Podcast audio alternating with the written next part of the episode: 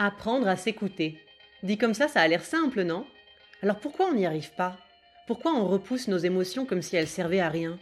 Pire, mais comment en est-on arrivé à éprouver de la fierté à ne jamais écouter son corps, à constamment repousser ses limites? Chaque dimanche, je vous donnerai donc des clés et des exercices pour mieux se comprendre, se connaître et se faire confiance.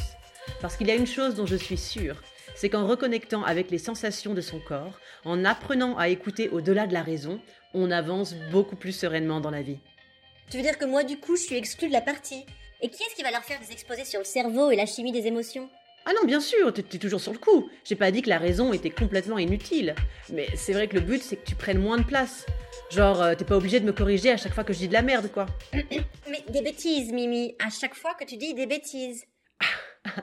Ah ouais, ouais, tu commences bien là. Bah, quoi?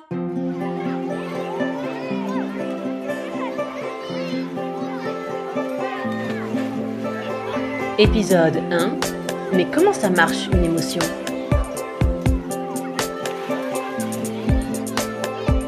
Salut, salut Bienvenue sur Apprendre à s'écouter. Aujourd'hui, je réponds à une question où je suis sûre la plupart des gens ne savent pas la réponse et se sont même sûrement jamais posé la question. Mais qu'est-ce que c'est une émotion? Comment ça marche et qu'est-ce que ça crée dans mon corps? Donc une émotion essentiellement, c'est un message que t'envoie ton corps via des réactions physiologiques sur lesquelles tu n'as aucun contrôle. Donc ce qui veut dire que l'émotion est vraiment quelque chose de pas réfléchi du tout et que ça vient de mécanismes de survie profonds, tu vois, et complètement inconscients. Alors maintenant, pour que tu comprennes un peu mieux comment ça fonctionne, bon bah comme euh, quasiment tout ce qui se passe dans ton cerveau, ça commence par un stimuli extérieur, tu vois. Et alors là, c'est ton système limbique qui joue le rôle un peu d'un décodeur Canal+, qui prend le stimuli extérieur et va le transformer en l'émotion adaptée. Décodeur Canal+, mais comment t'expliques ça trop mal? Mais vas-y, mais je t'en prie, après tout c'est vrai que tous ces mots compliqués, c'est point pour moi, je t'en prie. Bon, allez, je vous explique. Moi, l'image que j'aime bien donner, c'est celle du télégramme. Ok? Donc, euh, oui, ok. Peut-être les générations Z, là, vous avez aucune idée ce que c'est qu'un télégramme. Je n'ai pas connu ça de ma vie non plus. Mais j'ai vu ça dans les films des westerns. Donc, c'est des sons, c'est du morse. Ok? Le télégramme, c'est du morse. C'est-à-dire que donc, le système limbique, c'est la personne qui reçoit le télégramme. Elle est là avec son petit truc, ses écouteurs, et il y a plein de sons, ça fait et elle, ces petits sons, elle va les transformer en lettres et en un message, ok? Ça, c'est le système limbique. Et donc, le stimuli extérieur, le système limbique, il va le transformer en quatre émotions principales. Soit ce stimuli, il sait que ça veut dire peur. Soit ce stimuli, il le transforme, il dit, oh non, ça c'est l'émotion tristesse. Soit ça peut être colère ou joie. Ok, il y en a d'autres, mais ça, c'est les quatre vraiment émotions essentielles et qui, je trouve, vont vraiment bien avec ce système de survie. Ok, c'est vraiment ton cerveau, il est là, ok, ça, ça veut dire ça, et ça va avec une action précise.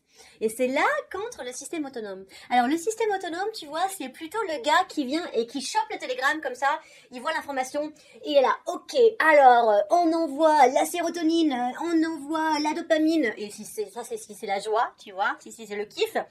Et sinon, s'il chope le télégramme comme ça, télégramme qui lui écrit, écrit peur grâce au système limbique qui a transformé le morse en lettres, tu vois, peur.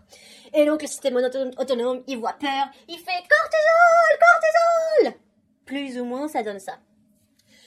Petite parenthèse, parce que alors moi ça m'a pas mal perturbé. On me disait la sérotonine, c'est une hormone, la sérotonine c'est un neurotransmetteur, et j'étais perdue. En fait, il s'avère que les hormones créées par les neurones sont appelées les neurotransmetteurs. Mais tu as d'autres hormones dans ton corps qui sont créées par d'autres glandes, ce ne sont pas des neurotransmetteurs puisqu'elles ne sont pas dans ton cerveau. Ok? Petite différence. Bon, après cet exposé succinct quand même, je trouve Malika, t'as fait du bon boulot. Je voudrais quand même préciser quelque chose, c'est que le système limbique est complètement imperméable à la logique. C'est-à-dire que ton système limbique ne fait pas la différence entre la réalité et une image. Les gens qui ont des phobies genre araignée ou serpent, ils vous le diront, c'est-à-dire que rien qu'une image va provoquer cette peur comme s'il y avait le serpent en face d'eux, quoi. Et en fait, c'est parce que le système limbique est beaucoup plus rapide que le cortex cérébral. C'est quoi déjà le, temps exactement pour euh, le système limbique pour processer le truc et le cortex? Hein? Je suis en train d'écrire le prochain article là. Bon, c'est pas très compliqué, ok? Ton système limbique, il réagit 100 millisecondes après que le stimuli externe ait frappé ton cerveau, tu vois? Alors que ton cortex cérébral, lui, réagit une demi-seconde plus tard. Alors vous me direz, une demi-seconde, ça a pas l'air énorme, mais c'est quand même 5 fois plus lent que le système limbique, hein? Cinq fois plus lent, c'est pas c'est quand même quelque chose, quoi. Et c'est vraiment exactement ce qui se passe. C'est-à-dire que, par exemple, la personne phobique voit l'image, son cerveau euh, reptilien en mode survie lui dit Casse-toi Et après, une demi-seconde plus tard, le cortex cérébral lui dit Mais non, t'inquiète, c'est qu'une image. Et du coup, comme vous le Malika, donc il y a quatre émotions principales et tu peux énumérer plus ou moins aussi facilement les réactions que ton système autonome va enclencher dans ton corps. C'est-à-dire que tu te bats, euh, ou tu, en tout cas tu cries, tu montres ton désaccord, tu fuis, tu pleures et tu ris ou tu souris. Et enfin, dernier point sur les émotions qui me semble le plus important, eh ben, c'est que donc ce cocktail d'hormones dans ton corps qui va créer ces, réactions sur lesquelles tu n'as aucun contrôle, hein, d'accord C'est complètement inconscient. Le système autonome, on l'a pas appelé comme ça pour rien. Il est complètement autonome. Il va pas aller checker chez le cortex. Est-ce que je peux le faire fuir là maintenant? Il y a un lieu? Non. Il se met en action directe avant que tu aies le temps de réfléchir, avant que l'information vienne à ton cortex. Ok? Mais donc, ce petit cocktail hormonal sur lequel tu n'as pas de contrôle, il est dans ton corps pendant 2 à 3 minutes. Voilà. Voilà, ça c'est la façon dont euh, l'humain a évolué avec le temps pour survivre. 2 à 3 minutes d'un putain de coup de boost, tu vois, de cortisol au taquet pour que tu puisses courir et sauver ta peau. Mais après, c'est fini. C'est quand même épuisant, tu vois. Euh, en plus, quand tu as le cerveau reptilien au taquet en mode survie, ton cortex cérébral ne fonctionne pas bien du tout. On n'est pas fait pour faire des équations de maths et en même temps sauver sa peau, tu vois. Donc, normalement, ce cocktail d'hormones, c'est vraiment très rapide. Alors, pourquoi est-ce qu'on sent des émotions si longtemps? Mais c'est parce que ce pas des émotions, ce sont des sentiments. C'est là la différence entre émotion et sentiment. En fait, une fois ce cocktail d'hormones passé, si tu continues à sentir les sensations dans ton corps de l'émotion, c'est parce que c'est ta tête qui l'entretient. Le sentiment, c'est vraiment un process mental suite à l'émotion ressentie. C'est-à-dire que c'est notre perception des choses sur la situation. Bon, et si tu as suivi ce qu'on disait juste avant sur le système limbique qui ne fait pas la différence entre une image et la réalité, eh bien ça veut dire qu'en fait, quand tu te rejoues dix mille fois la scène où tu te dis putain, j'aurais dû lui rentrer dans l'art à ce gros connard, le patron par exemple, tu vois, et voilà, et que tu restes dans ta colère parce que tu te rejoues la scène constamment, ben, ton système limbique, il a vraiment l'impression que tu passes ton temps à être en face de personnes qui te manquent de respect et qui font que cette colère monte. La bonne nouvelle par rapport à ça, c'est que tu peux faire la même chose avec le positif. C'est-à-dire que vraiment, juste par des visualisations et, des choses où tu te projettes dans un état d'être où tu étais bien, eh ben, ton, euh, ton cerveau va switcher du système sympathique, qui est donc euh, fuite, course, survie, tu vois, sauf ta peau, au système parasympathique, qui est celui de la détente euh, et qui t'amène à dormir au bout d'un moment.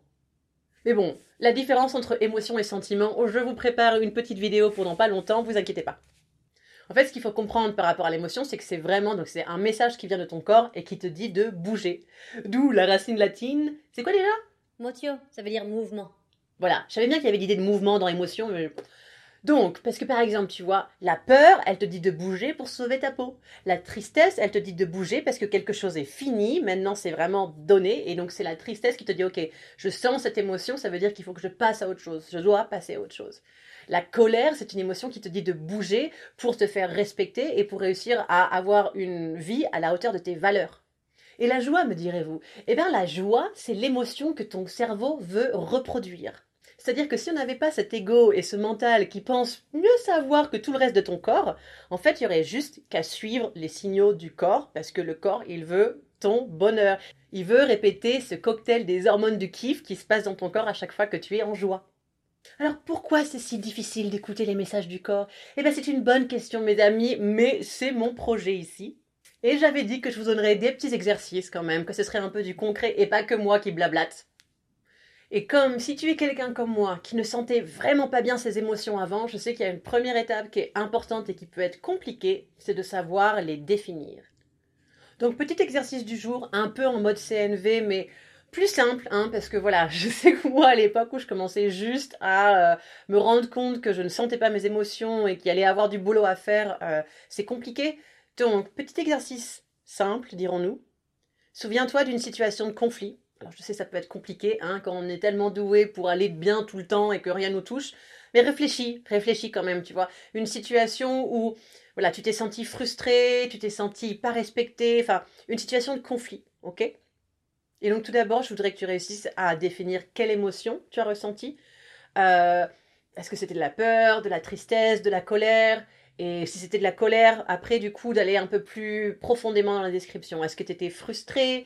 Est-ce que tu étais choqué? Est-ce que tu sentais de l'injustice? Et comme ça, doucement, tu vas arriver à décrire ton ressenti. Comment est-ce que tu t'es senti dans cette situation? Le but après, en général, avec la CNV, c'est d'arriver à identifier le besoin euh, que tu n'as pas, qui n'est pas rempli, et c'est ce, besoin pas respecté qui crée du coup euh, cette situation de conflit. Et, euh, et ces sentiments et ces sensations dans ton corps D'ailleurs, décrire les sensations dans ton corps, c'est aussi une étape importante dans les exercices de CNV. Moi, c'est la fameuse étape qui a fait que je me suis rendu compte que je ne sentais rien. Donc, si tu fais cet exercice, je te propose aussi d'essayer de décrire les sensations dans ton corps. Est-ce que ta respiration, quand tu, quand tu te rejoues la scène, tu vois, est-ce que ta respiration est plus saccadée? Est-ce que tu as l'impression de sentir ton cœur qui va plus vite? Est-ce que tu as une boule dans le ventre? Tous ces petits trucs que tu peux sentir ou pas, vraiment ne te sens pas euh, bizarre ou pas assez humain si tu sens rien, parce que moi je sentais rien, ça se réapprend. Mais en tout cas, ça peut être un indicateur si tu sens, si tu te joues une situation de conflit, mais qu'il n'y a absolument aucune sensation dans ton corps quand tu revois la scène, c'est un indicateur que sûrement tu es très détaché de tes émotions et que voilà, c'est quelque chose à regarder parce que sinon un jour ça pète. Et alors pourquoi ce petit exercice? Eh bien parce que vraiment, juste de prendre le temps de prendre le temps de se demander, ok, quelle est l'émotion ressentie et comment est-ce que ça m'a fait me sentir dans mon corps, comment est-ce que ça m'a fait me sentir dans, mon être. C'est déjà un premier pas. Alors, ça, peut être bénin, mais je sais à quel point pour des personnes qui sont détachées de leurs émotions, c'est un petit pas important et ça peut être très compliqué. Donc, on s'arrête là aujourd'hui. Je vous en donnerai d'autres euh, dans d'autres vidéos. Mais euh, je pense que c'est tout pour l'émotion, hein Non? Bien, bien, Mimi, ça fait du bon boulot. Bon, je l'aurais pas présenté exactement comme ça, ça manque de détails, mais bon, c'est pas mal. Voilà. Donc je vous envoie des bisous et je vous dis à dimanche prochain. Merci à Zam pour les musiques de l'épisode. Je vous souhaite une semaine joyeuse.